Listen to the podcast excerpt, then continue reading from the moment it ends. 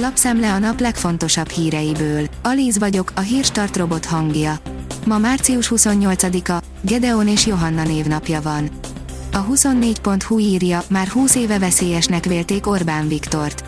A modern újságírás másfél évszázadában igazán tömeges elsőlapos megjelenést egyedül 1956 forradalma és az Orbán rendszer kapott, a világ sajtó alapvetően a nyugatos mintakövetés elvárásait kéri számon a magyar politikán, nyilatkozta a 24.hu-nak Tölgyesi Péter.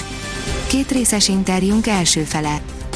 A G7 teszi fel a kérdést, miért nem lehet bevezetni az eurót 5 év múlva. A feladat teljesen egyértelmű, de ha valaki komolyan gondolja, akkor a 2026-os választások előtt meg kellene tennie. A Force írja, 200 ezer forintot adtak egy régi szódás üvegért, megy a gombfoci és a képeslap is. Képeslapokból évente akár 15 ezer darab is el kell, de nagy sikert aratnak a különleges, antik szódás üvegek és reneszánszát éli a gombfoci. Egy különleges üveg akár 200 ezerért is elkelhet, a filmes plakátokért pedig 1 millió forintot is adnak a gyűjtők. Az átlátszó szerint itt kell figyelni a választás napján, az átlátszó szavazóköri elemzése.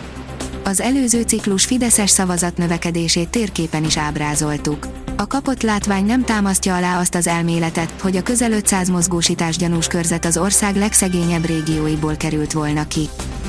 Az m4sport.hu kérdezi, beetette a Ferrari a Red Bullt.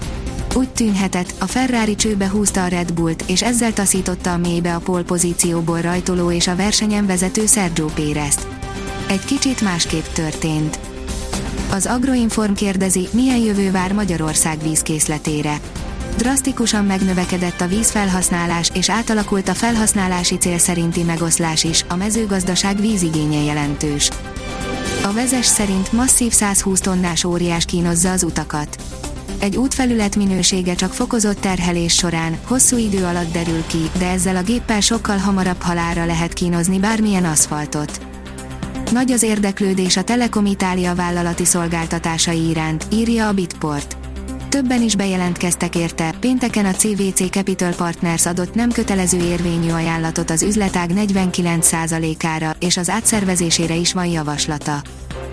Az Infostart oldalon olvasható, hogy szakértő nincs ereje Oroszországnak egyszerre több fronton nagy erővel támadni. Jack Watling szerint Mariupol sorsára juthat Harkiv is, az oroszok ezzel próbálkozhatnak, de a csapatokat mozgatni nem könnyű és nem is lehet gyorsan. A növekedés kérdezi, nehéz döntés, fogadják-e a gazdag oroszok gyerekeit az amerikai magániskolák. Drasztikusan megnőhet azoknak a gazdag orosz gyerekeknek a száma, akik az elit amerikai iskolákba szeretnének felvételt nyerni. Szakértők szerint az iskolák vezetőinek a jelenlegi politikai légkörfényében kell mérlegelniük az orosz oligarchák gyerekeinek fogadásának következményeit. A Noise írja, egy emberként álltak ki a TV2 híradósai, hogy elmondják, kire szavaznak. A TV2 hírosztályának munkatársai 2018 után 2022-ben is egy emberként álltak a nyilvánosság elé, hogy közöljék, Orbán Viktorra fognak szavazni. Az m4sport.hu írja, Gulácsi nem védhet Belfastban. A magyar válogatott első számú kapusa megsérült a hétfői edzésen. A 24.hu írja, a világ legjobb kapusával erősít nyáron a győr. Taroltak a dánok a Nemzetközi Kézilabda Szövetség választásán. A kiderül oldalon olvasható, hogy mutatjuk, hogyan érkezik a jelentős időjárás változás. Kedden még marad a napsütéses, meleg idő, majd szerdán beborul az ég és egyre több felé esősre fordul az idő. Napról napra hűl majd a levegő. A Hírstart friss lapszemléjét hallotta. Ha még több hírt szeretne hallani, kérjük, látogassa meg a podcast.hírstart.hu oldalunkat, vagy keressen minket a Spotify csatornánkon. Az elhangzott hírek teljes terjedelemben elérhetőek weboldalunkon is. Ha weboldalunkon hallgat minket, az egyel korábbi adás lejátszása automatikusan elindul.